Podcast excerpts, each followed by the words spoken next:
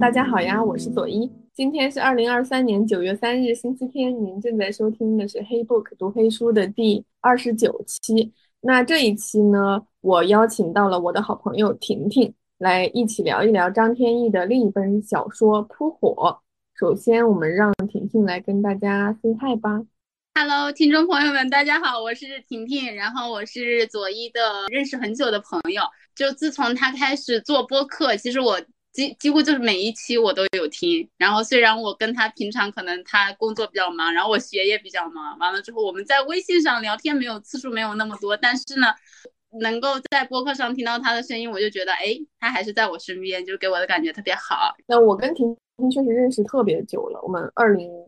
零八年初二的时候就认识了，就是很好的朋友。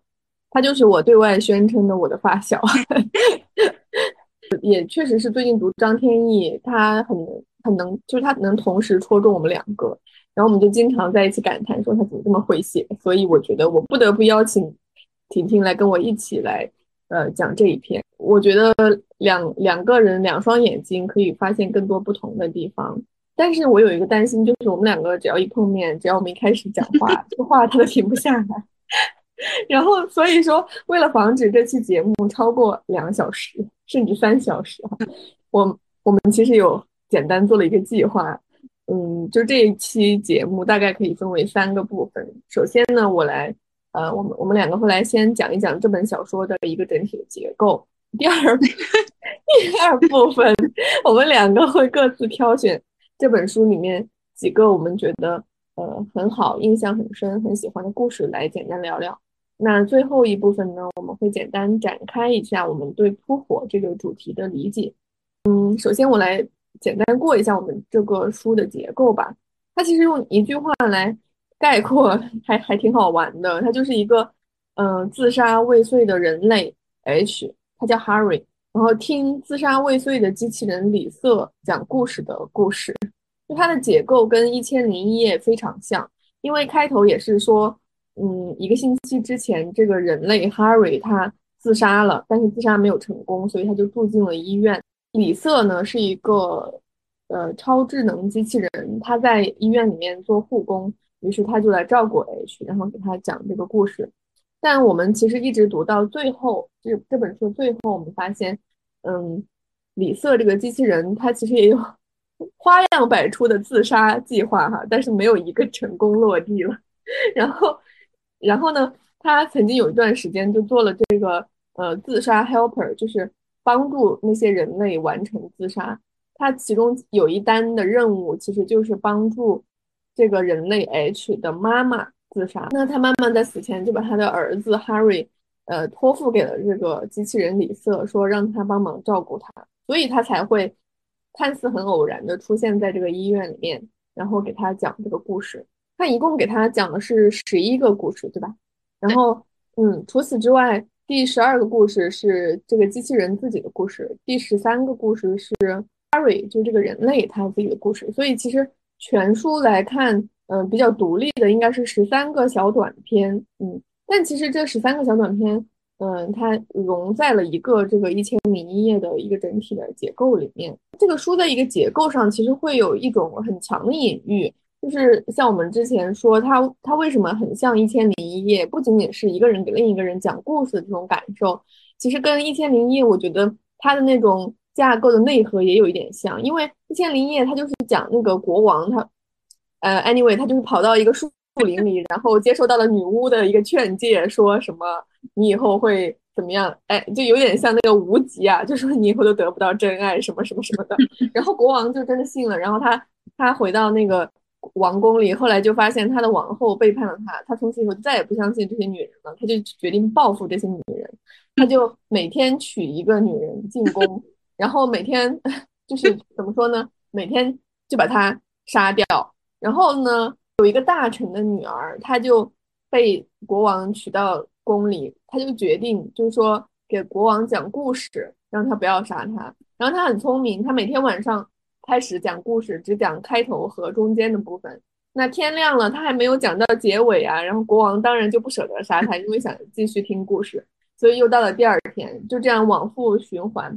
讲到第一千零一夜的时候，有国王爱上了他，他们两个幸福快乐的在一起了。就是他首先其实是拯救了自己，就是让自己没有被杀掉，然后同时他其实也就拯救了一千多个可能就是潜在会被杀害的妇女。对，他他其实总体从结构上是一个嗯拯救的故事。其实我觉得这个架构这本小说跟一千零一夜是高度相似的。你读完了之后，你感觉你总体是个什么感受？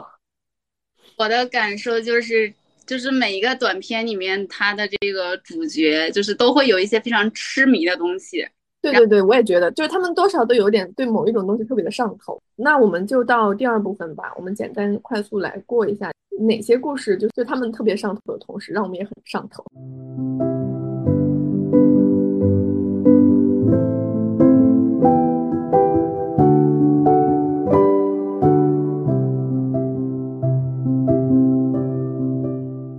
先婷婷来，呃，跟大家讲的三篇，她挑出来，她很喜欢的。然后我挑出来的第一篇就是这个《讨丈夫》。《讨丈夫》它里面它就是讲的是，呃，一个对气味非常敏感的女主角，她在八岁大的时候就就能够闻到死亡的味道，然后，呃，街坊邻居就知道，哦，这个小孩子在这里哭。然后后来他们发现，原来是这家的那个一个街坊的老奶奶死掉了。然后大家都觉得是小孩子开了天眼。但只有他自己知道，是因为他能够闻到，呃，我们平常人都闻不到的味道，就是因为他对于这个气味的这种极度的敏锐度，所以他可能就是在平常生活当中我们都闻不到的味道，他能够闻到，然后这个味道大部分都是让他非常不愉快的，嗯，比如说大家都喜欢的小猫小狗。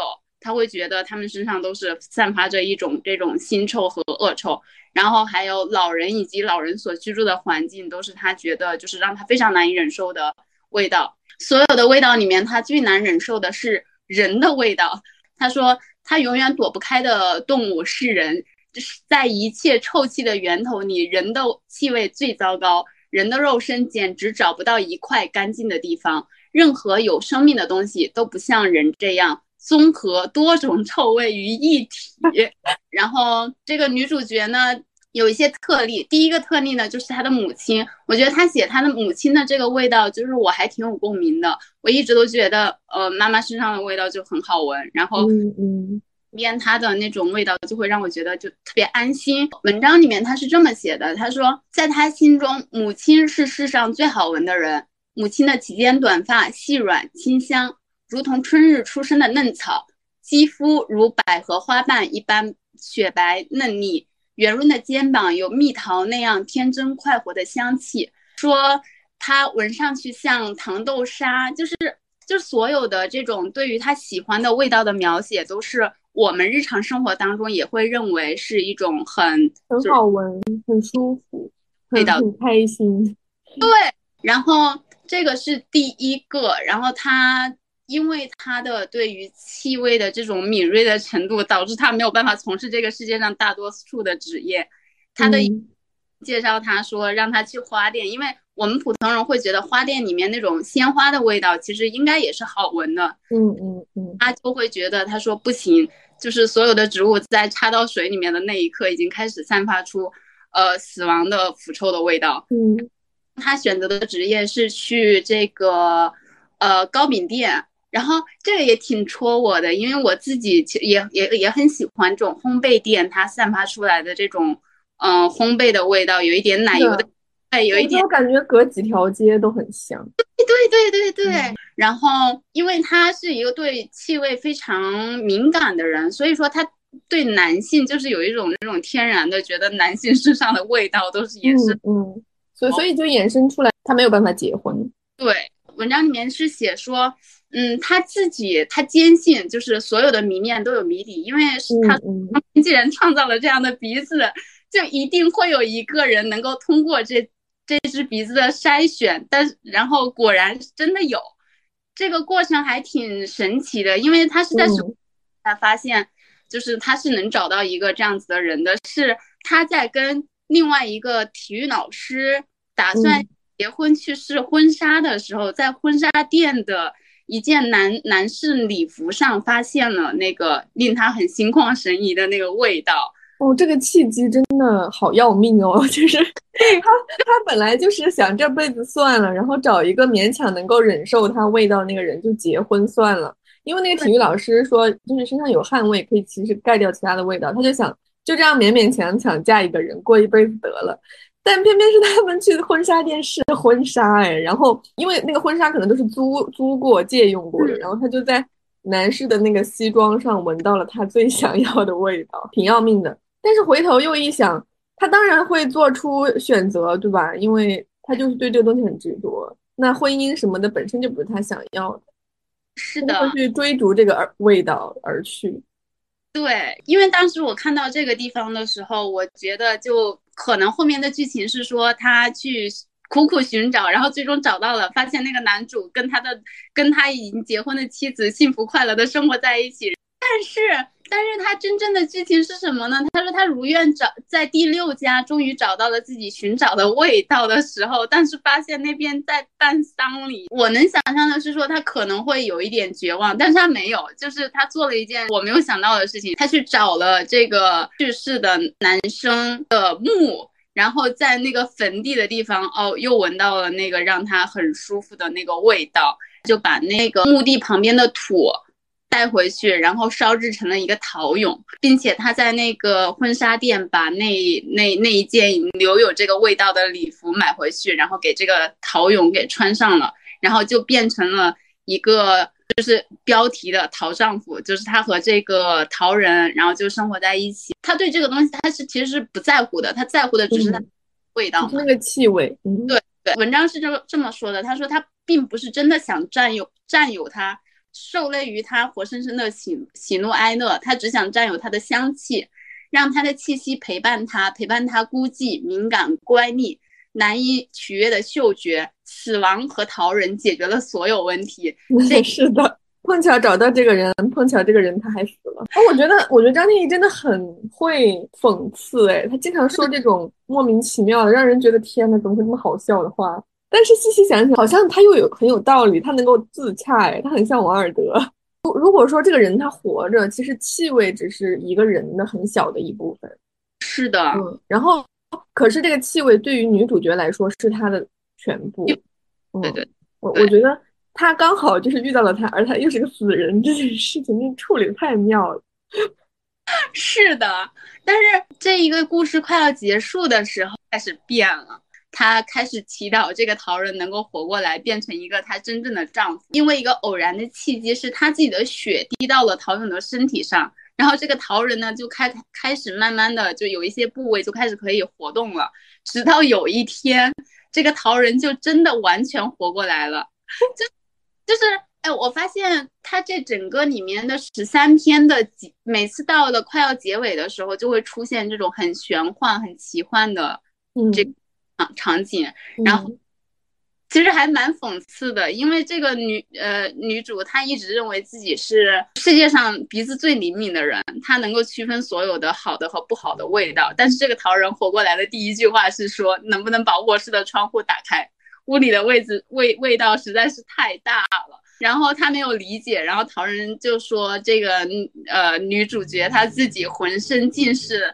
烂柿子和烂梨的味道。陶人说：“我忍受了这么多年，终于能够腿脚动弹了，要离开了。”就在这个时候，女主角她就是忍受不了这样子的一个结局，然后她就用屋里面的木凳子扔到了陶人的身上，然后这个陶人就呃被击碎了。然后这个就是到了第一篇的这个一个结尾，就是我觉得它里面有几个点就是能够戳中我，一个是张天翼他对于这种。好的气味和不好的气味的描写，就是你没有闻到这个味道，但是你能够透透过它，嗯，看出他对他喜欢的和不喜欢的这个味道的那种明显的这种区分，嗯，然后包括就是女主角她发现她想要那个味道之后，一路去追寻的那个过程，也会让你觉得就是很有实感，就是说，就像我看马路上的路标一样，可能那些对气味很敏锐的人，气味就可以。构建一个有路标的世界，他可以一路寻过去，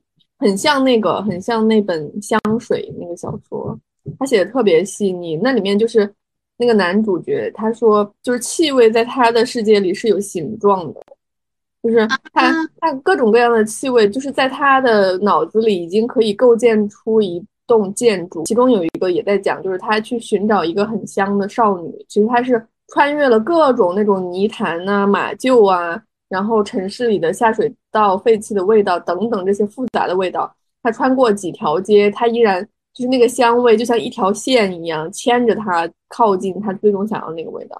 就觉得对于那种很敏锐的嗅觉，它就就比例很强。我觉得张天野也丝毫不差，就而只不过是因为他的篇幅比较短，我觉得如果空间再再广一点，他可能会写出更多神来之笔。但这这里面有限的这种篇幅，他确实已经写的很高超了，让我想到了另外一个电影，就是《闻香识女人》。啊，对对对，那个里面的主角他也是，他他其实眼睛看不到嘛，嗯，但通过。就是他遇见的女性身上的这种香水的味道，大概能够分辨出来这个女生可能是一个什么样子的，呃，性格和她生活的环境，就是还挺还挺妙的，就是，嗯，就对于气味的书写，哎呀，我觉得在夏天，嗯，读起来非常怎么说呢，深有同感。我觉得我的鼻子会在夏天会比在冬天敏锐很多，可能是因为在夏天气味确实很复杂。这个我知道，夏天的时候气味分子它的那个那个能量更高，所以它扩散的更快。这就是学化学的人吗？哦，原来确实是有科学道理的哈。对啊，难怪呢。然后我会觉得这篇其实给人沉重一击，就有点像最后就是他期期待的桃人终于活了，可是那个桃人却嫌嫌他臭，然后。他把桃人一锤子给击碎了，我觉得我我的心中的某一块东西被击碎了，就是意识到，就是感觉什么呢？他一生当中，他坚信所有的谜面都有谜底，然后他找到了这个桃人就是他的谜底，但是他却并不是这个桃人的谜底。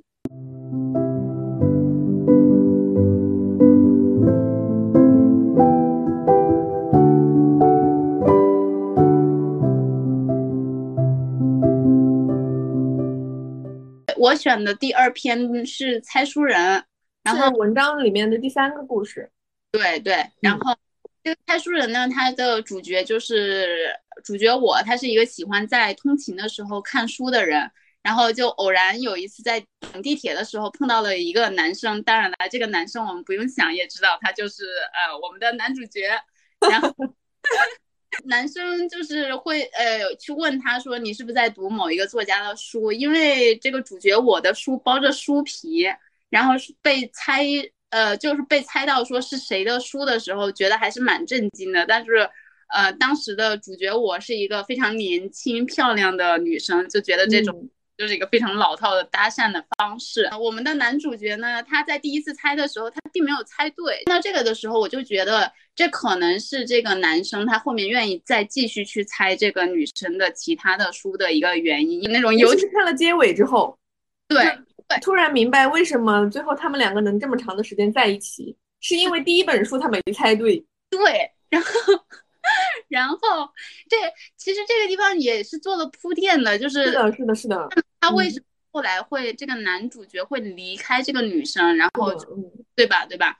然后是因为后面我们又剧透了，是因为结尾的时候，他们一起在也是在车上，对吧？是去猜另外一个女女人手上拿着的一本书，然后就没猜出来，就猜不出来，于是这个。男人就追随那个猜不出来的这个书的女人而去了，说你在下一站等我，然后他就再也没有回来。对，而且后面我我当时我在整理这个的时候，他说让让我去下一站等，然后我就去下一站等，而且一直等一直等，错过了非常多班地铁，甚至错过了最晚的一班地那个地铁，然后男主角也没有回来。当时我看到这儿的时候，我就觉得，嗯，女主多半也是有一点恋爱脑在身上的。如果是。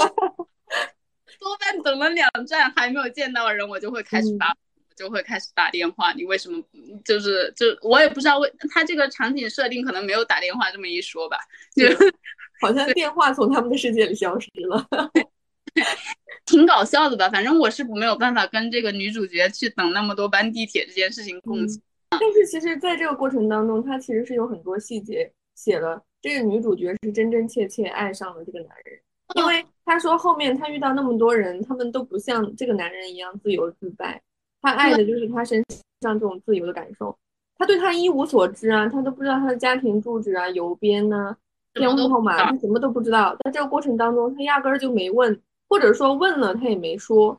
他跟他说了，他跟他说了一个是什么？是一个有点像彗星的编号，是吧？他的名字。对 我当时我在看这个地方的时候，那个男男主只告诉了女主，他叫延音一九四七，然后是罗马字母三。是的，是的，嗯，然后这个，嗯，就是关于男主离开女主的那个事情的话，我觉我我自己是有两两个方面的怀疑的，一个是因为他他遇到了下一个更会出谜出这个呃谜题的人，然后第二个是因为他其实有讲他在走之前有一次他。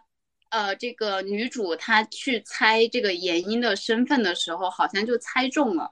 嗯，啊，她说，呃，她是图书馆收养哺育的孩子，她熟悉的只有书，通过书作为桥梁进入人世，找到落脚点。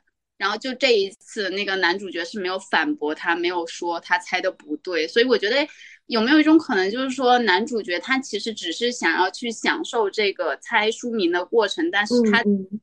想要被其他人猜到他的真实的身份的，可能对于这个男人来说，他的一生就是完全都在呃解谜的这个过程当中。嗯嗯，但是女主除了猜谜之外，猜谜只是她生活当中的一部分。因为想想她还要上班的，她只是在通勤的路上来看书，然后结识的男主，就说明猜谜不并不是她生活的全部。那除此之外，她还想要爱情。可是对于男主来说，他其实他好像一生所追逐的只有这个不不停的去猜书。对，然后呃，短片的结尾是说，嗯，这个主角我他就辗转了很多个城市，然后最终在一个就是大家都很热爱阅读的地方落脚了。嗯他在这种环境里面，他更加能够去回忆起他当时跟这个男主在一起的那种生活，然后他还是是完全没有办法放下。然后也是在这个地方，他又在地铁上，呃，看书，而且是跟他第一次碰见男主的那个场景几乎是一模一样的。我都就是想在他他的这个描写，就真的很细。张天翼真的写写着这种场景就写的非常的细腻。他说某天晚上，我坐地铁回住处，把一本讲阿尔卑斯登山史的书摊在腿上，一只手从口袋里掏蜜饯吃。另一只手翻动书页，就这个地方的写法是和他第一次碰见那个带的男生就几乎是一样的。然后但但是但是就是有一点物是人非的感觉。他就这个时候有一个女孩过来跟他打招呼，然后问他说你在看什么书？然后说我是来帮我自己的男朋友问的。我跟他很喜欢玩猜书名的游戏，就是这个游戏在男主角那边还在继续，但是。玩这个游戏的人已经不是我们的女主角了，是一个更加年轻貌美的女孩。然后他们还是在玩这个游戏。他们两个显然说，只有在猜书的这个过程当中，他们的生命是有小部分的重叠的。对，但除此之外都没有。是的，虽然说这个这个这个小说，呃，大家把它解读成从书里面出来的精灵，还挺玄幻的，但是整个情节我觉得还是蛮现实的，因为嗯。尤其是你如果去看这种，呃，和校园爱情的类比的话，就真的很相似。嗯，我觉得放到爱情故事里面，确实它有它，它是它是一个模板，它可以套很多段感情。就是把这个猜书谜的游戏换成任何一个情侣可以在一起做的事情都成立。第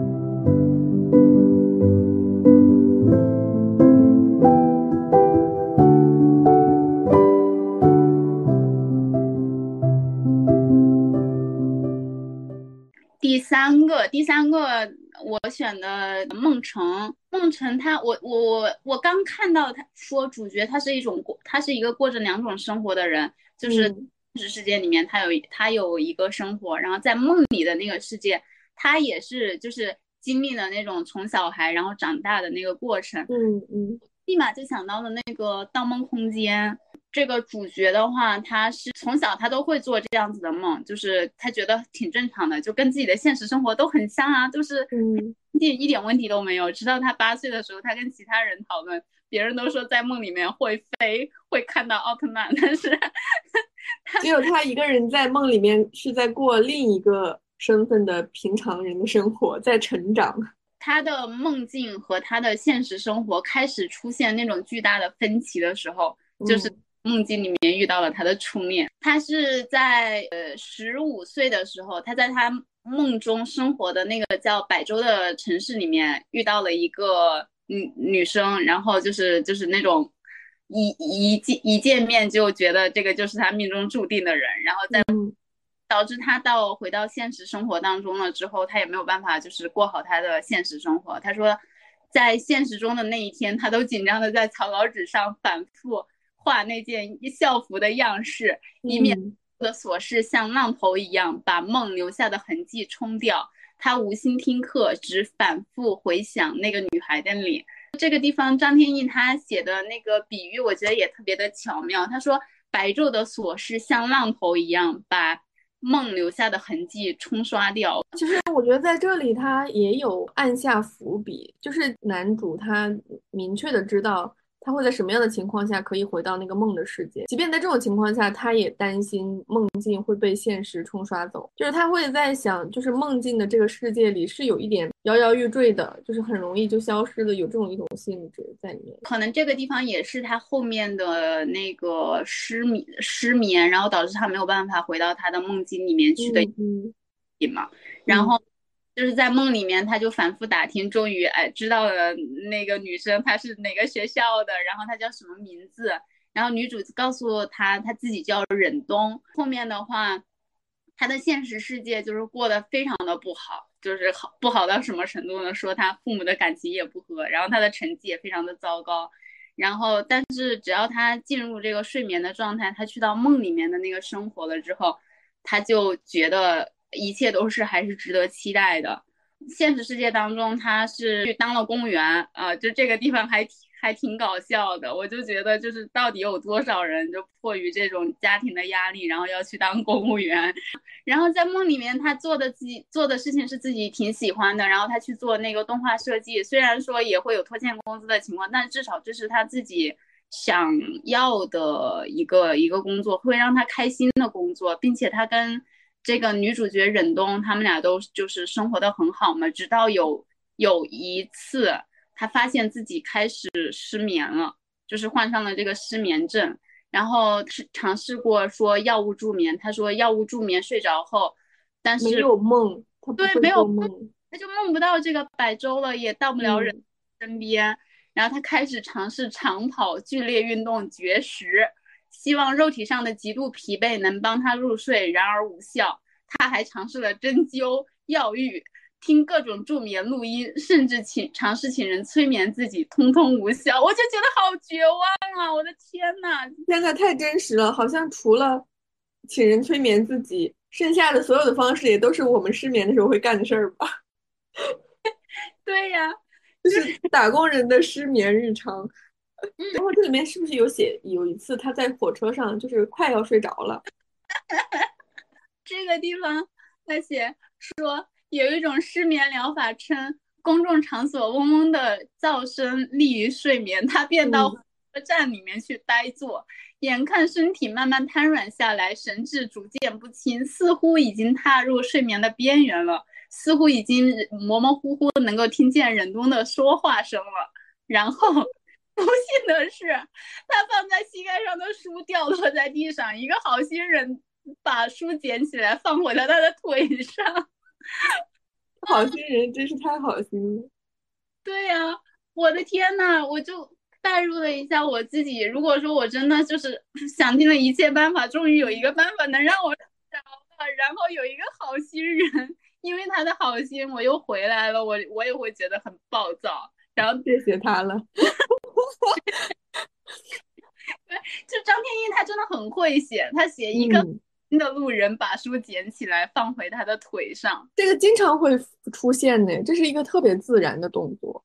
对，嗯，就是我以前也经常这么干，就是在火车站或者在火车上，腿上东西掉了，旁边的人就会给你捡起来，或者是真的就是在睡觉，你东西掉了，他会给你捡起来。到最后他实在是没有办法了，他觉得他在现实世界呃生活了，然后就又也也也是去尝试了自杀。他真的就是自杀的决心太强了，跳楼跳了不止一次，他跳了三次。对他的这个文章里面的描写，就我当时看到我都触目惊心、目瞪口呆的程度。他他是四楼不是一个致命的高度，医院的检验报告上显示他至少跳了三次。第一次，左右半边身体先着地，造成右腿和右臂骨折，他拖着半边身子再次爬上去，再跳下来。这次是肋骨骨折和脑震荡。但这还不够，不够达到他的目标。第三次，他特意以头向下的姿势扑下去，终于造成了颅骨骨折。经过抢救，生命无虞，但他自此成为了最没有康复希望的植物人，陷入了永久的昏迷，或者是说安眠。我就在想，真的会有现实世界当中的人，他为了自杀能够能够意志力坚强到这种程度吗？这里面。如果我们跳脱开来，就是成为他在现实世界当中的一个普通路人，我们只能看到他，他想死，对，但其实不是的，他想要他的目标是活着，但是是进入一个死呃昏睡的状态，对他他的目标是要活到在另一个世界醒过来。我我觉得就是像那些呃已经在很绝望的人的心目中，有的时候死亡对他们来说的意义和我们。从外表看出来，死亡的意义是完全不同的。他想要让死去帮他解脱，或者是说通过死亡追求的东西，是我们永远都无法理解的。就像这里面，你怎么能够想象一个人跳楼三次，其实他是为了去活，去在另一个世界活下来？然后这里面其实也写的挺有意思的。他在另一个世界里醒来的时候，忍冬趴在他的床上哭，说他好几天没有醒了。嗯嗯嗯，就说明他在这个世界活着的情况下，在那个世界他是休眠的状态，其实是一样的。就像在这里，他只有晚上睡觉做梦，他在那边他是活着的。你有没有发生一丝好奇啊？如果他自杀成功，直接死掉了，会是什么情况？我我完全不知道。可能我觉得这里面是是这篇小说里面一个节点，像是拧了一个结，就是他非得让他努力的跳三次楼，最后成为一个植物人，而不是一个死人。这个地方也是我觉得就是写的挺挺挺妙的一个点，因为他是选择的是四楼，他如果真的想死的话，也不会选四楼。是的，是的，然后我就觉得你挑的这三篇其实也都是我特别喜欢的三篇，他们表面上都蒙了很厚一层爱情故事的假面，就是你怎么读它都像爱情故事。你看，像逃丈夫，他就是在千万人当中多么难，就是寻了一个死人有气息成为自己的谜底，就是好像就是说你就是我这一生所求。猜书人也是，就是你只是就有点像一只鸟一样，在我的海面上轻轻。停靠了一下下，就在我的余生当中激起如此巨大的涟漪。梦辰更是如此啦，我哪怕就是逃避现实所有的东西，我也一定要跟你在一起，哪怕知道这一切都是幻梦。但是其实我觉得揭开这个爱情故事的这种这张假面，它下面的东西很深刻。这三篇小说里面，它有一种怎么说呢？人只有在追逐爱情的这个过程当中，会展现出对某一种东西痴迷的感受。啊，我觉得这是他们的共性，就是那种痴迷的感觉。是的，你觉得就是他，他对于这个人，他对于陶丈夫，他真的是想要爱上他吗，或者怎样？我觉得都不是，其实是因为他对气味的那种执着。这个爱到底有多少分量？我觉得很难考究。是爱的对象是什么？我觉得也也也是，嗯，不是不是那个具体的人。像猜书人也是，其实我觉得猜书人对于。对于这个女性来说，她爱的是这个人身上来去自由的感受。对，如果我觉得猜书人的结局如果换一下，就是说他们一辈子都稳稳的可以猜对所有其他人的书的名字，他们两个一直在一起，那后面女主角会一直爱男主吗？我觉得不一定。是的，嗯，因为他爱的就是他突然的出现，然后什么都不在意，然后身上所有的东西都是未知的那种神秘，最后又突然消失在他的世界中，来去如风感受。我这个播客第一期题目就是当谈论爱情的时候，我们到底在谈论什么？这里面就有写说，在爱情里面，我们到底在谈什么？我们在谈恋爱的时候，我们到底在谈什么？为什么我们会跟这个人在一起这么久？其实是我觉得是在这段关系和对方的身上。你能够发现，嗯，很深内心很深处的自己，以及能够发现你对某些东西是有多深的执念，因为他他具体表现在好像你想跟这个人在一起，可是这个人身上的东西如果转移到了另外一个人身上，你是不是就可以跟那个人在一起？你到底追寻的是什么？它可以让你在这段关系里面发现你内心深处真正的那那个欲望的执念，真正让你上头的东西。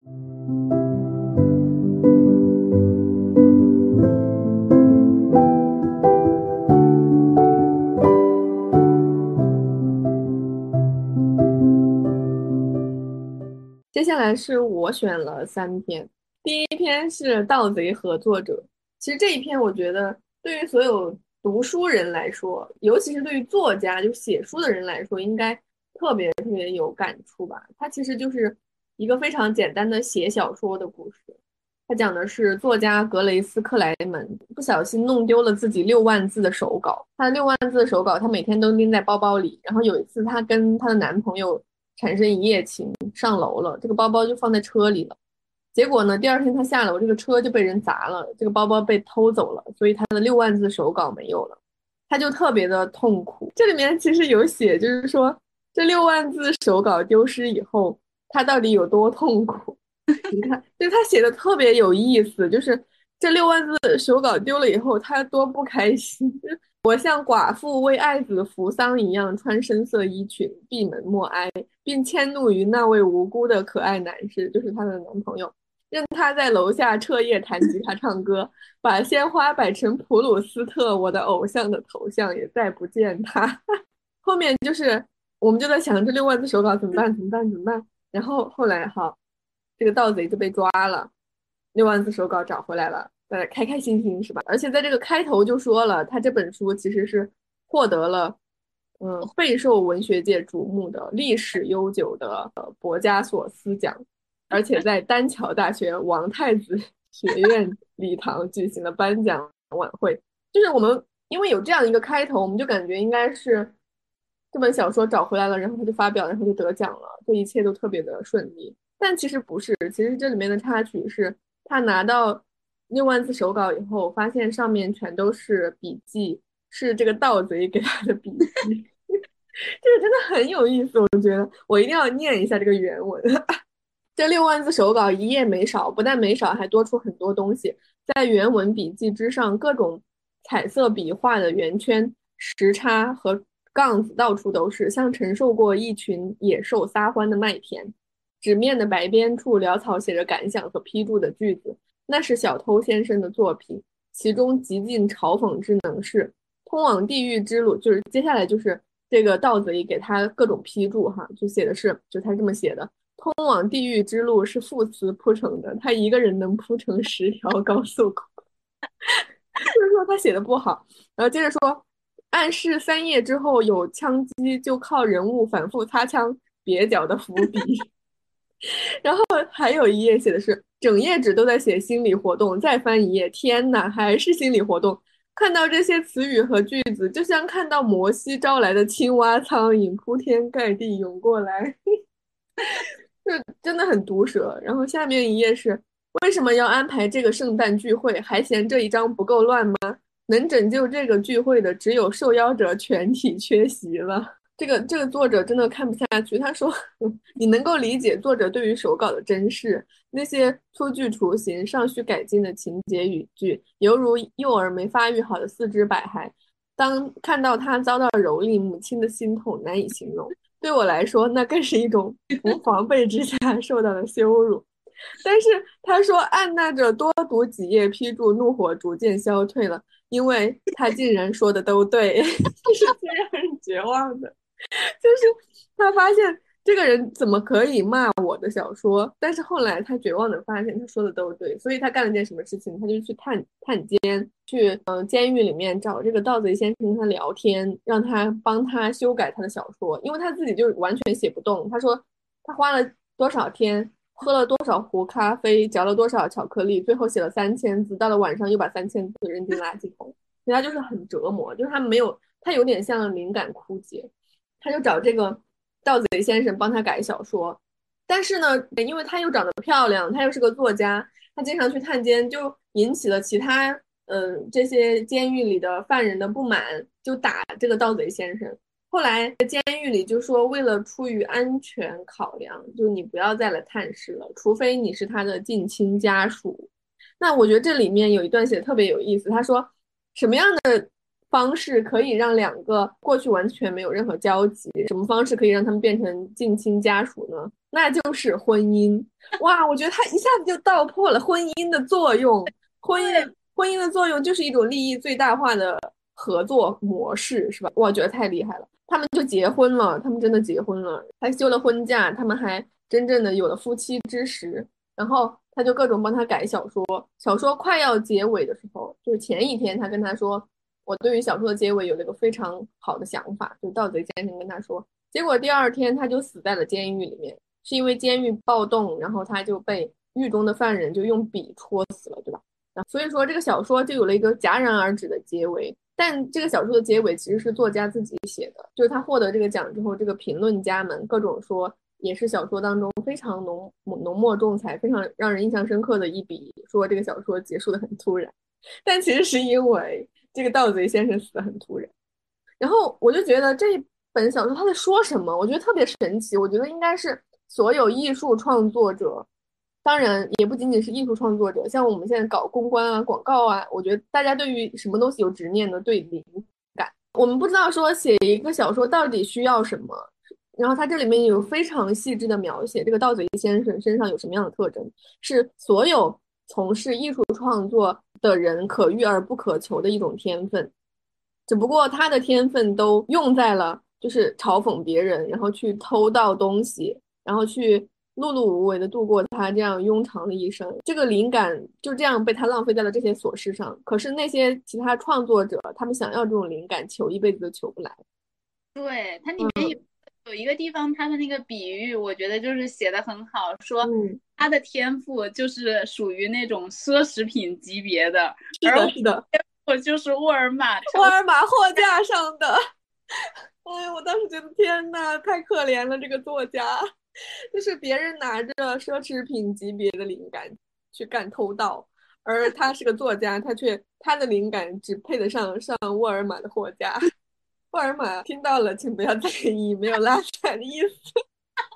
这篇小说通身都有对于创作者的那种同情，又又深深的就是很讽刺的写出了这种灵感枯竭的作者是一种什么样的感受。首先，其实我觉得。他在这里面一系列设定都挺搞笑的，就是首先这个奖叫什么？博加索斯奖。那个博加索斯本来就是希腊神话里面的那个，就那个飞马，就是银白色的，有一双翅膀的马。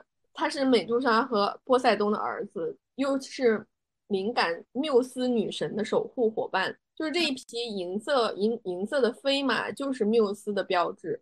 这个颁奖典礼。本身就是来自缪斯的馈赠，就是他获得了这一座飞马奖杯，是吧？就是说你这个人是非常有灵性的一个作家，所以其实是很讽刺的。而他是是一个毫无灵感的人，是一个灵感摆在沃尔玛货架上的人，然后，然后，所以他就还没，他都不想来领奖，他只写了一篇发言稿，然后对，然后说出了这个小说创作的真相。哎，你不得不说这个作家还挺诚实。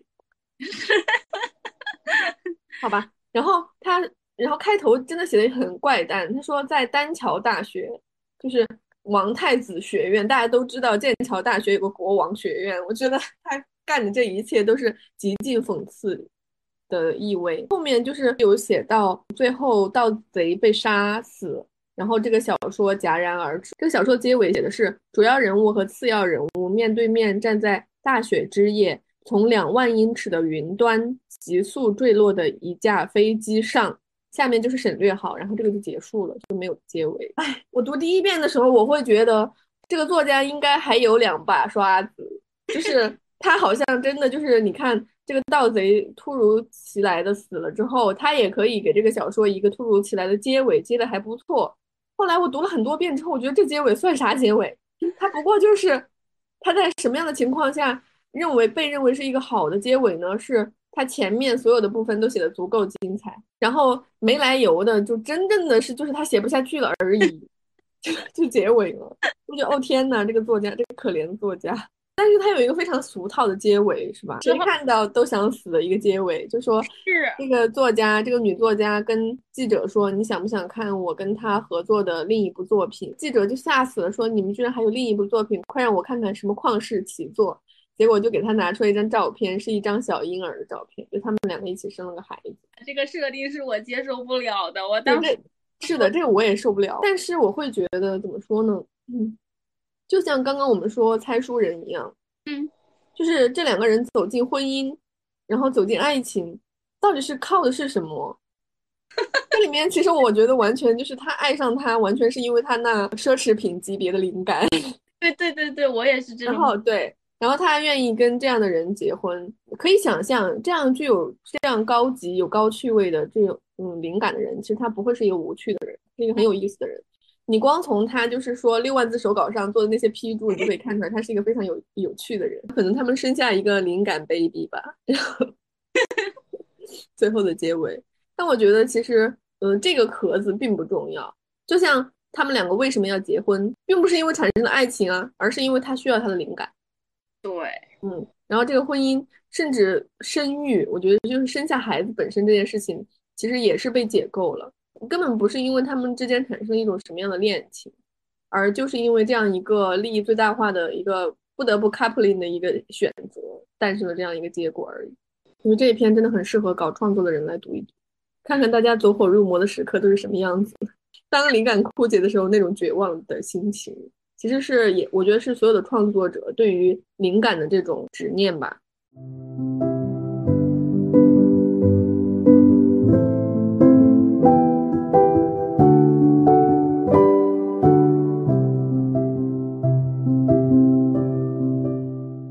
下一篇我觉得很适合什么呢？呃，追星的人来读吧，是一种对偶像的执念。下一篇叫《诗与其他魔法》，就是诗就是诗歌的诗，诗。与其他魔法，就是诗和其他的魔法。这里面就是讲了主角，他是一个作家盖伊·伊诺森的忠实的粉丝。这个盖伊·伊诺森是一个非常非常了不起的作家，他是世界小说家中最光彩夺目的那些人之一。在他七十二年的人生中，结婚三次，生育六个子女。在八个城市中居住过，养过五条狗，留下六部长篇小说，八十五篇短篇小说，三个电影剧本，几十篇他在剑桥任教期间的文学讲稿，以及上百封书信，获得诺贝尔奖在内的五种文学最高奖项。就是你看这些所有的数字的罗列，它说明了什么？它说明了主角我对这个作家有多么的了解，他真的是。真真实实的崇拜这个人，他才知道他的一切。我当时看到这个前面的这一介绍的时候，就给我一种追星即视感。不是经常微博上还有那种一张图出来，好多个男明星的嘴吗？就只截了一张嘴的图，说知道这些嘴是哪些人的嘴吗？那粉丝在下面说，呃，第几行、第几列、第几个，就是我家哥哥的嘴。哇，我觉得。写的特别生动，就是这个小说里有一模一样的描写。我先往往后讲一点，说这个故事是什么故事哈？这个故事讲的就是这个盖伊·诺森，他有一次他丢失了一整一手提箱的手稿，是怎么丢的呢？是他们去爱丁堡，就他移居去了爱丁堡居住第二个冬天，他的朋友邀请他们夫妻俩去那个利莫瑞克的别墅，但是呢，他就是这个作家盖伊就和他的朋友先走了。他的妻子莫加娜要完成手头的工作，没能同行。三天之后，他的妻子莫加娜独自乘坐火车前往。离开时，他把家里所有的手稿装进一只手提箱，随身携带。在爱丁堡甘草市火车站。箱子被偷走了，没能找回来。这也是他们两夫妻是离婚的一个直接的导火索。过了这么多年之后，有一次，我觉得我在报纸上看到了，说有一个年轻的十几岁的小姑娘获得了某个文学大赛的大奖，然后获得了一大笔钱。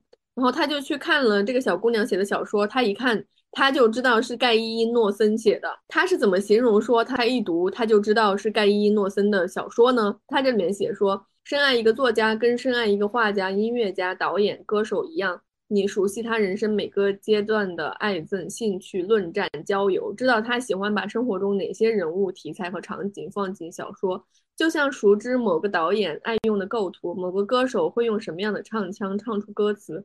你猜得到他描述一个场景时，会先从画面的哪个方向落下第一笔？猜得到男人和女人的爱意会倏然进迸发，在不可能的时时与地陷入狂热又悲切的终结，猜得到角色会陷入魔幻却合乎逻辑的绝境，最终平静有尊严的死去。他的人物身上总有那么一小块相似之处，某种比血缘关系更紧密的连接。一个艺术家的审美是固定不变的。乔治·奥威尔说：“有些人写作是为了欣赏外部世界的美，或者欣赏词语与它正确组合的美。你希望享受一个声音的冲击力，或者它对另一个声音的穿透力；享受一篇好文章的抑扬顿挫，或者一个好故事的起承转合；希望分享一种你觉得是有价值的和不应该错过的体验，即使是一个写时事评论的或者编教材的作者，都有一些爱用的词句。”这对他有一种奇怪的吸引力。因诺森喜爱的词语组合、小说的呃顿挫转合，我都一清二楚。萨默就是他的女朋友，就是主角我的女朋友。萨默的家乡有个习俗：新郎迎娶新娘之前，有人会把她领到一块巨大的幕布之前，布上有若干缝隙，每条缝都伸出一只女性的手。新郎要认出女性的手，把戒指戴上去。我能从一万只手里认出她的手，我也能从一万个抹掉署名的小说段落里认出背后拿着黑翼六零二的黑伊诺森伊诺森的手。报上这篇小说就是伊诺森伸过来的手，不会错。虽然我不明白为什么他的声音会从一个小女孩的嘴巴里发出。我用手捂着胸口，怕心脏撞断肋骨跳出去。连萨摩走到身边都没发觉。他这里面就写，他举了个例子，就说，呃，新郎从无数之中手里面找到新娘的手，那篇小说就是伊诺森伸出来的手，像不像我们刚刚说的，从无数张嘴里认出我家哥哥？然后他就去探案了，他才发现原来当年盖伊伊诺森的妻子莫莫加娜带着这个手稿到了火车站，其实这个箱子被火车站的工作人员给偷走了。这个工作人员就是那个小女孩的祖母，那个小女孩叫丽丽，对吧？嗯，然后他们回来发现这个箱子里怎么全是故事，后来又发现这个故事挺好玩的，就经常说，呃，我给我女儿就讲睡前故事，就拿来读一读。后来呢，又传到他女儿手上，他女儿就又给他女儿的女儿，就是他的孙女，就是丽丽，就那小女孩讲故事。那个小女孩为什么想要以自己的名义去出这本小说，去冒名顶替呢？是因为她心疼她妈妈，她妈妈。上班没有车就很辛苦，所以她想赚到钱给她妈妈买一辆车，所以这个小说才出来。然后呢，主角我就发现了，主角我就疯了，主角我就去一路把这个小说全都拿回来，然后就疯狂的想让他发表。当然，所有的出版商都拒绝他，因为说你凭什么认为这就是盖伊·诺森的作品？他甚至找到了盖伊·诺森的这个叫什么基金会？对，基金会一个专业的鉴定中心。就是这个鉴定中心的人读了读，说每年收到这种稿子都好多，你还是拿回去。然后说你已经模仿的很像了，但是对不起，你这还是假的，就是很绝望。他在这个过程当中，他的他他的工作都没了，因为他又不去上班，像不像是吧？我们追星有时候追上头了就是这样，什么都不顾了。他辗转就一直找到了谁？找到了莫加娜，盖伊的第一任妻子。但这个时候，莫加娜其实已经是一个植物人了。然后他真的是想唤醒植物人哎，因为莫加娜以前是他弄丢了这箱手稿。那这箱手稿是怎么来的？其实就是盖伊·诺森说，然后莫加纳打字打上的。所以莫加纳肯定知道这个小说是真的还是假的，所以他就找他鉴定嘛。他真的想要唤醒这个植物人，我我震惊。他就是给他一篇一篇的读书读，然后医生每一天都说他的思维更加活跃了。非常有醒来的可能性。后来怎么着都没能成功唤醒他。然后呢，主角我的女朋友就是 Summer，给他给他支了一招，说愤怒更能够唤醒他。说你会不会写诗？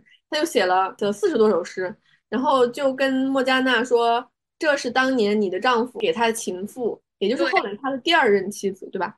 是的，嗯，就说给他情妇写的诗，你要不要听听？然后他就念念念诗。这个莫加纳真的醒了。就是愤怒唤醒了他，他醒来第一句话说的是：“书都是真的，诗是假的，他不可能给他写 写诗，他从没给他写过诗。”就很很有意思。然后他们就发表了这个小说。就这篇真的就是对于一种偶像的究极追求，就不管这个偶像到底是一个作家，还是我们现在说的 idol，其实我觉得就是一种偶像的执念的具象化。他对于这个偶像的追求，他对他无所不知。后来他为了他愿意付出一切，而且他所求不多，他只是说希望出版社仅仅能在书拔上，就是这个书的腰封上，仅仅短短提一下他的名字，他就已经心满意足了。说这是我离我偶像最近。距离最近的时刻，让我和他的名字待在一起。而且我觉得，就是在这一篇里面，这个主角他的女朋友，也就是也是一个很有意思的人，就他好像是是是是很能拿捏这种女的心理，最后想到了这么一个办法，很巧妙，也是写出来了这种，嗯，我们刚刚说的对偶像的这种无限的痴迷。这篇真的是足够好笑，足够诙谐。但同时又让你觉得，对于偶像这种痴迷，它可以到一种什么样的程度，就是有这种深度上的认知。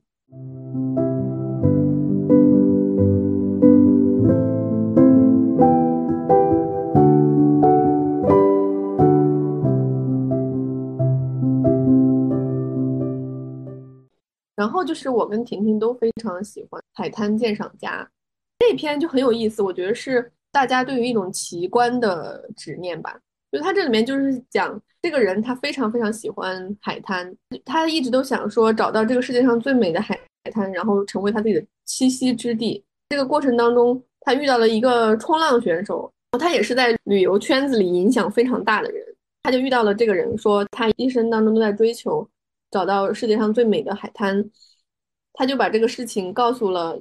这个圈子里更多的人，于是这个寻找海滩的人就逐渐在圈子里火了。想想放在我们现在这个世界也挺火。这个人宣称他一生当中都在找世界上最美的海滩。那么其他那种非常资深的旅游家说这些海滩，这些海滩，这些海滩呢？那这个传话的人就说这些海滩，no no no，我跟他说了，他都说最好的这个也不过就只能排进前五而已。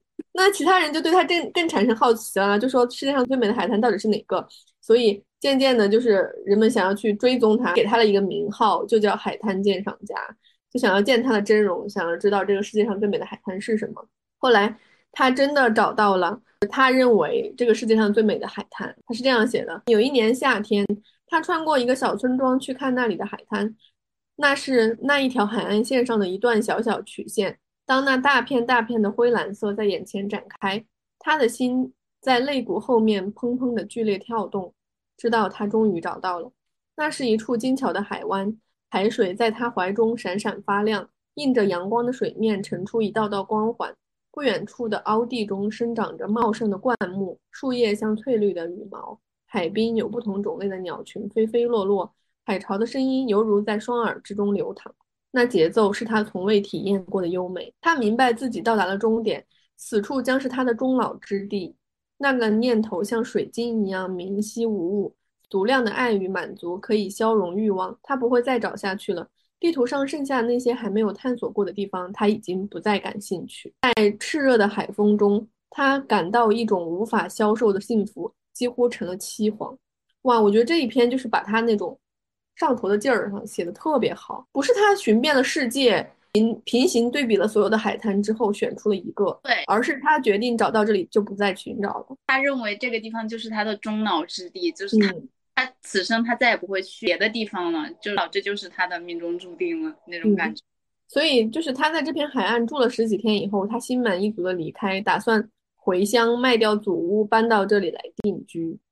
然后在这个过程当中，他遇到了一个冲浪爱好者。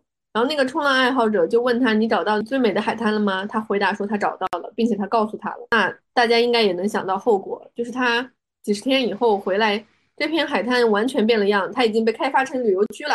这里有很大的游艇，人都在旁边开 party。大家得知这位神龙见首不见尾的、很少在公共场合露面的人。向别人透露他已经找到了世界上最美的海滩，那所有人都心驰神往啊！一夜之间，全部都追到这个海滩上，各种开派对，然后邀请他去游艇上参加各种各样的派对。他终于受不了了，嗯然后他就自杀了。是这样写的：说当天午夜，他从悬崖上跳下去，溺死在海波之中。第二天上午，他的朋友们从宿醉中醒来，发现了他的遗书，上面写道：“我杀死了他，我必须偿命。”但是其他人是怎么理解的？其他人对他的死，就说他太爱这个地方了，他要跟他在一起。这一篇小说它特别好的地方就在于太生动了，写了我们现代人所有的一切的兴趣点所在。对，就是嗯，我们就是喜欢那种所谓的小众，能够让别人感受到你自己的与众不同。那大家都趋之趋之若鹜以后，小众的东西就会变得大众，就会变得庸俗。甚至会被毁掉，这就是所有美的东西在在我们现代社会的所有一个遭遇的完整的过程。在讲他死后的那些处理也也挺妙的，遗体就地火化，燃烧用的材料是不远处建筑工地砍掉的树，火倒入了大量宴会上没有喝完的香槟，挺讽刺的吧？我感觉。但是我觉得这里面是大家忽视了我们可以从自然界里获得的东西。我觉得这一篇《海滩鉴赏家》其实它这里面有写。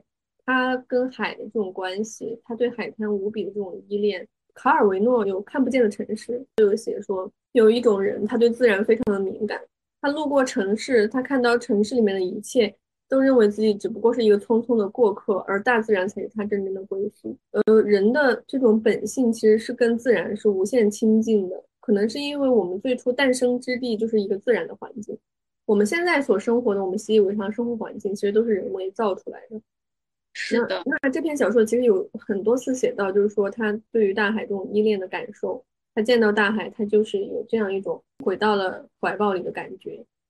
我觉得现在我们的。嗯，就像这个小说里，我记得他说的也很好，就是说我们我们喜欢一样东西是怎么喜欢的，我们喜欢什么？他说人们在审美上的毛病在于，他们常常只喜欢能取悦自己的东西。我觉得他说的特别对，我们现在就是喜欢那些能够让我快乐的，一切都得向他们撒娇抛媚眼。他们喜欢头颅浑圆、眼睛比例大的形象，认为那样是可爱的。比如说猫猫，那不过因为圆头颅、大眼睛是人类婴儿的模样。代表着群族群的未来，因此潜意识和繁衍的需求命令他们喜爱。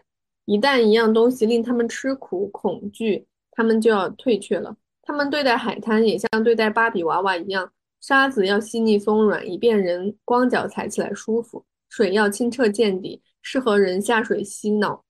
呃，珊瑚也要鲜艳成群，鱼群要多种多样，好让人玩赏逗弄。成千上万的女人把自己的眼睛、鼻子、胸脯交给整容手术刀，想要变成芭比娃娃的样子，但芭比娃娃不是真正的美人。实际上，嗯，再没有比美感更难统一、更难交流的感觉。她想要的不过是能够令她自己那颗心倾倒的事物。其实这里面其实有讲到，他对于海的这种执念，是他自己对美的追求，就是他想要追追求的一种审美，是他自己能够让自己心动的东西。谁也阻止不了他。那最后他为什么选择自杀？是因为他发现属于他自己的能够让他怦然心动的那个美的极致变成了大众的，大众甚至想要去将其改造成为迎合的、献媚的，去取悦大众所有人的这样一个东西。所以他会选择我毁了我心中那个极致的审美，所以我必须要把我的命还给他。海滩鉴赏家这样一篇小说出来挺不容易的。我们所有人都能够感受到对这种环境的厌烦，大家都受不了。说，嗯，这个东西发现好玩，所有人刷刷刷都上去了，很烦，大家都很反感这种感受。但是很少有人去理解它背后的这种逻辑，去把它说的透彻。我觉得这篇小说其实有把它讲的很深刻、很透彻。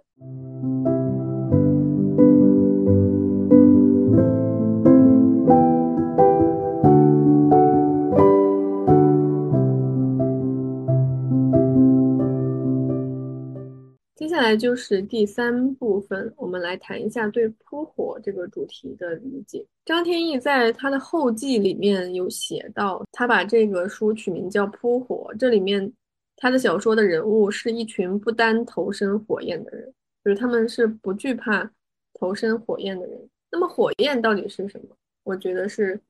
我们能够理解这个主题的一个关键所在。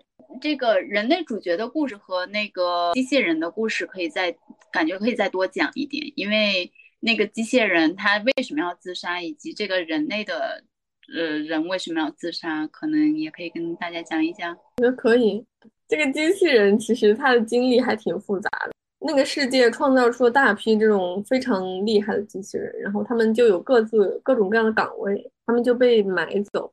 但这个机器人跟他的同伴不一样，他同伴都是去什么外太空指挥这种有点像星际迷航的这种 leader，就做了一些非常高难度，然后嗯非常我们现在看起来非常高级的一些工作，但是他其实他不是，他被买去就有点像当个摆设，只是因为买他的这个主人非常有钱，他买他他就非常直白的跟他说。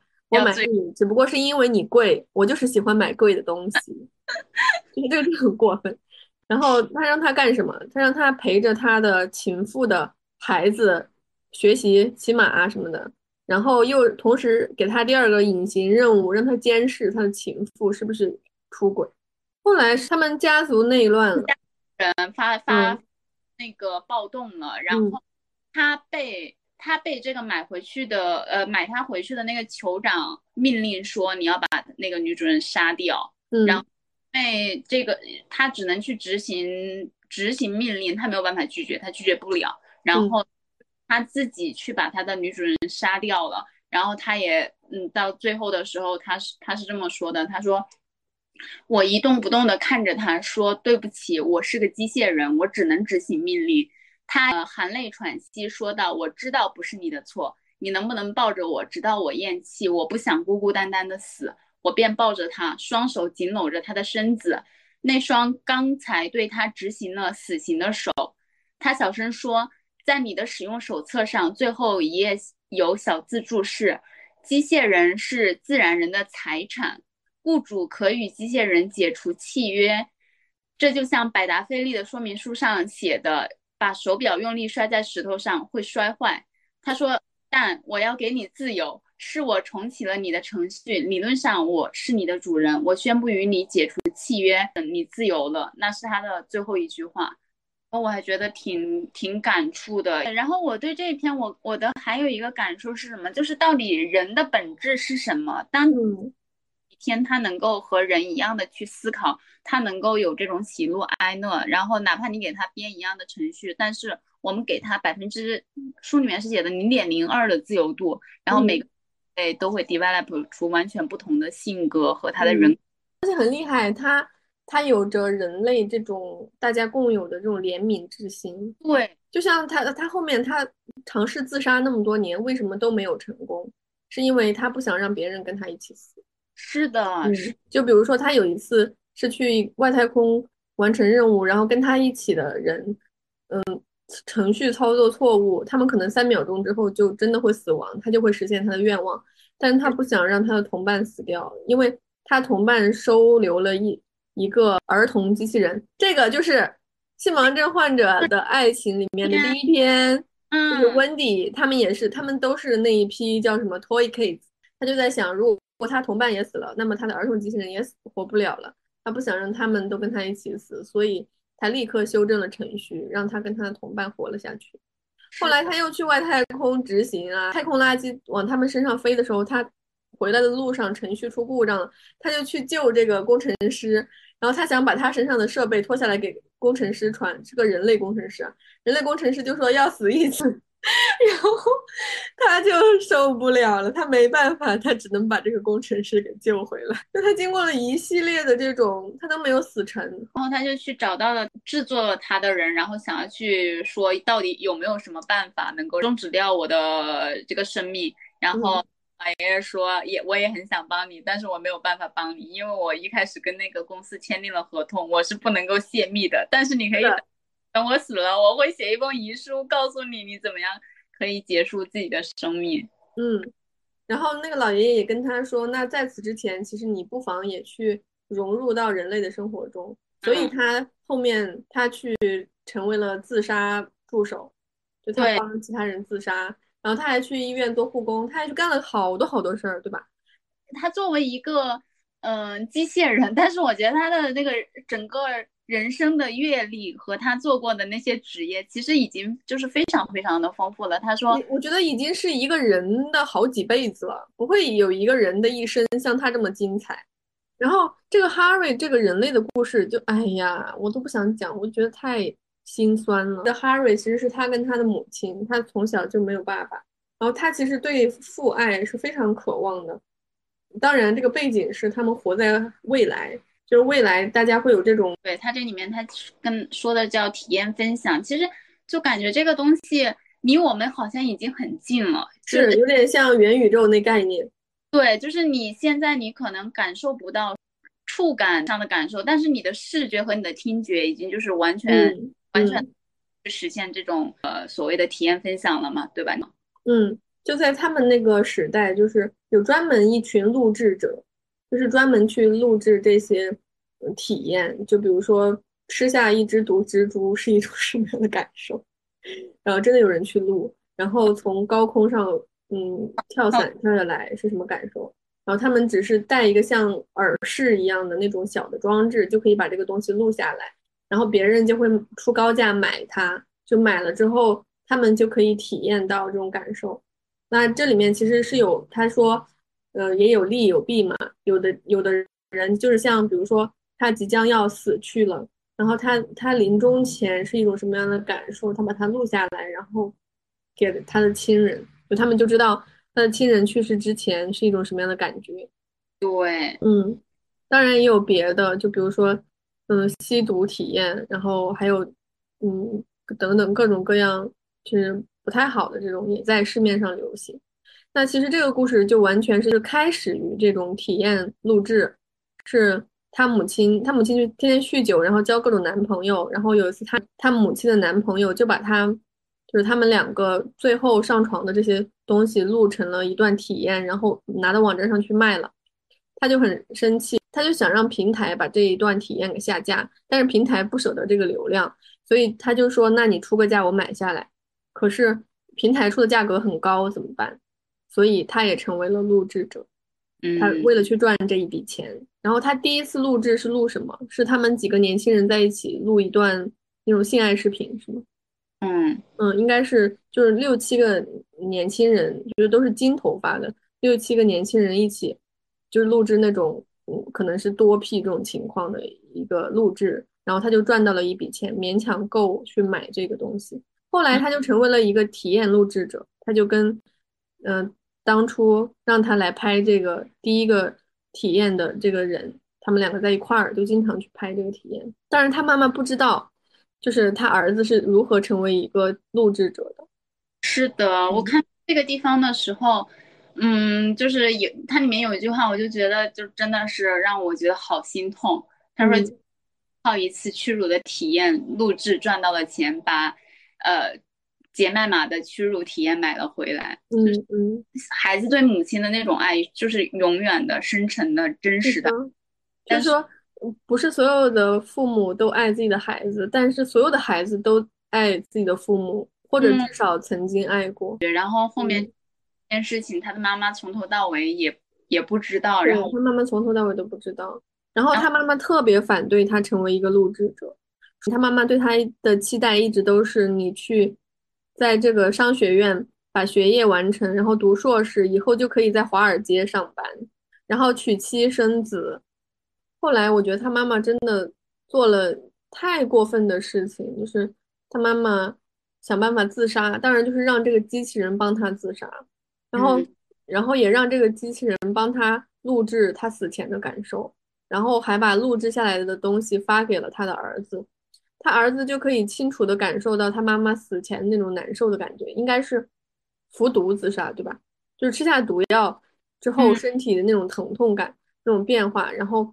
脑袋里有幻象，就是想到他儿子未来生活的这种图景，所以就是看完了，就是体验完了他母亲生前的这一段之后，他开始决定走向死亡。然后他里面还有一句话也是挺戳我的，就是说为什么人会爱一个人爱到愿意献出生命，却又希望从此不再会面？就是他从嗯的时候的那个场景，嗯嗯。就太心碎了。这一篇你完完全全就让人看到一个生养悲剧，我觉得完完全全的这样一个悲剧，其实是两方，他也写了他写到了他母亲的挣扎，然后又写到了儿子的挣扎，双方都非常的痛苦。然后其实我是觉得，嗯，李瑟就是这个机器人，他过着机器人的生活，然后这个 Harry 其实是未来活在未来的未来人的生活。那其实。我觉得是有意识的把这样的人放在一起来，让我们看人的本质到底是什么，又不单于扑向火焰，这个火又是什么？其实我觉得里面有一句话让我印象很深刻，就是机器人李瑟从一个机器人的角度，他是怎么理解人类的？他说：“你们人类所拥有的力量不过是耐性混合时间，所有活着的人也只是闭着嘴，关上心扉，心中带着死念，涉泥淖，穿丛莽，不断往前走。”然后，呃，对，这个也是在李瑟先生的故事里面他写的，任何人都不可能对自己的生命的产生获得主动权，海德唯一能把握生命的机会就是放弃生命。我觉得还是挺挺真实的，因为所以说这里面涉及到很多人自杀，就是如此，嗯，决绝的想要去自杀，其实是想要获得死亡的这种权利本身，也是他作为一个人主体性。就是争取人作为一个人的主体性的一种尝试，对，嗯，这句话还是挺点题的吧？就是因为是的，对，然后说这种自杀可能是你能够证明你自己这个生命主体性的最最最最最最直接的一一种方式了，嗯，甚至在某种情况下可能是唯一的方式，是，嗯，所以才会有这么多主角就是走向自毁。这里面很多篇都对死亡有一种有各个角度的解构，是旁人所能够理解到的。这个人想要死亡，和这个人真正想要在死亡里面追求到的东西是有着天天壤之别的。呃，像飞蛾扑火，它其实它的代价就是它的生命。对，嗯，但是其实对于人来说，像这些人，他所追求的东西完全让他不会去在意自己是死是活。你看，像。像梦辰里面，他不是死啊，他是追求让自己变成植物人，其实是完全所有的这些对于执念的这种自己追求自己勇敢去追求这种爱的过程，不管你爱的是什么，是偶像也好，是奇观也好，是这种梦境也好，我可以付出任何代价，这个代价比死亡，就是你能够想象的到生命的终结，它还要大。对，嗯，是的。其实我是觉得它这里面有很深的东西，一层是真的是不畏辛苦，不断的去追寻。其实这个东西就是，比如说像这个机器人，它想要自杀这个过程当中，他真的尝试了所有他能够尝试的东西。这一切的艰辛就可能都是表层，就是说这个人愿意为了这个东西付出这么多啊，其他人不过就是感叹一下。然后，但是就在他的心目中，他觉得这完这有这远远不是穷尽之处。他可以继续去追求，那到了说我必须要用死亡才能够去抵达那个，嗯，我我的彼岸，我怎么办？我可以做，我完全可以为此做更多的事情。那其实死亡在这个过程当中有点像，我觉得是作者先去解构了它作为一个标杆，就作为人生的尽头这样一个固有的思维，就是说我愿意为了你去死，是不是我就足够爱你？我觉得不一定哦。可能会有一些就可能比死亡更加难以面对的事情。对对对，嗯，很多情况就是说他愿意为他付出他的生命，就是因为除此之外我可能没有再多东西可以给你了，可是我没有办法跟你一起面对其他的琐碎的细小的东西，我在跟你一起过一种正常人的生活。而且你如果说你在这种这种非常难以面对的场景当中，你感到深深的无力感的时候，你的你的主体性你是发挥不出来的。嗯，对。所以我会觉得扑火其实火的这种表象可能是生命的终结，是你要付出生命的代价，但是它其实底层的逻辑是，人为了这些东西，他可以付出比生命更加昂贵的代价。这期节目就先到这儿了，我们两个说了也挺久了。下期读什么还没有想好，但是我们下周末不见不散。谢谢大家，希望大家继续支持左一的播客。好的，谢谢婷婷，拜拜，拜拜。